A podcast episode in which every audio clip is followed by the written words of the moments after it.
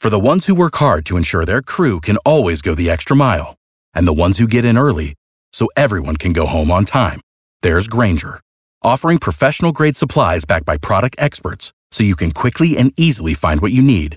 Plus, you can count on access to a committed team ready to go the extra mile for you. Call, clickgrainger.com, or just stop by. Grainger, for the ones who get it done.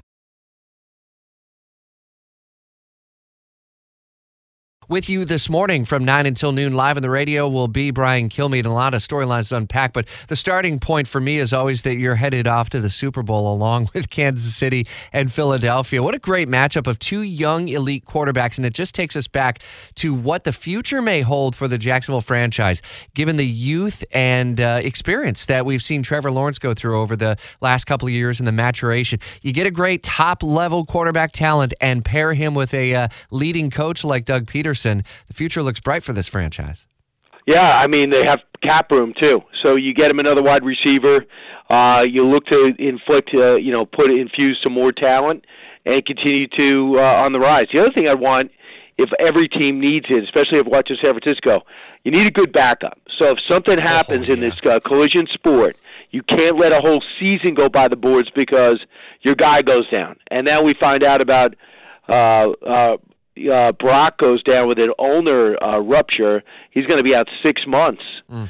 So you see how quick that's their third string quarterback in San Francisco, and uh, and he was great, but now he's out six months. So I think he, as much as you're optimistic with Trevor Lawrence. You, you don't. You want to let the whole all the talent rise uh, with him. I find it interesting that you go still all these years later. Obviously, people who know your backstory know that you got to, you cut your teeth in sports, and the passion for sports is great. How do you bridge the gap of news and sports in covering the Super Bowl? How will you do that here over the coming weeks and make it more about just a football game?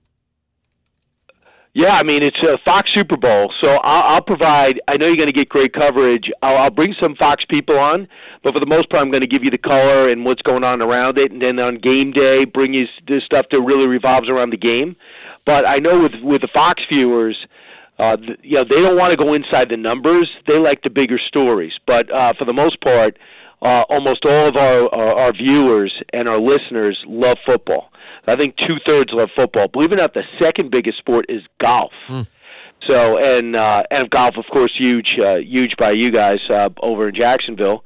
Um, you know, obviously with the PGA there for now and everything like that. So I just think that you know we have some, you know, we have some country music stars lined up. We got some, you know, Shaq is going to be on. We're going to be on with uh, Gronkowski. Uh, we're going to do some with Terry Bradshaw. This is all lined up with Kane Brown uh, uh, in country music. Lee Brice is supposed to be joining us uh, in studio, and then Jim Gray will be there. So I'll try to give you the mix and bring some color. Uh, I'll go down there Thursday night. We'll be doing our show Friday and Monday uh, from there. And uh, also try to bring you what's happening in Arizona uh, nice. the best we can because we know that Brian Urlacher has this passion, the outstanding linebacker for the Bears for years, for what's going on at the border. He's just outraged by it. So we're trying to bring him in and that that's a huge issue in Arizona, which is just stunning to think that Katie Hobbs would win that election, knowing that uh, she really doesn't care about the border. But so those are some of the things. So I'll just try to do, hey, what's going on in that city? What's going on with the entertainment? And then what's going on with football? And then going to NFL honors, where you get the who's who of the history of football, active and retired, as well as some celebrities. So I'll be there Thursday night, and I'll bring some of that sound back uh, for the radio the next day. Awesome. Look forward to speaking with you next week as you're preparing for the trip. You mentioned the border, the other big story that developed through the afternoon. The Biden administration set to end the COVID 19 emergencies, but not until May 11th. Why so long?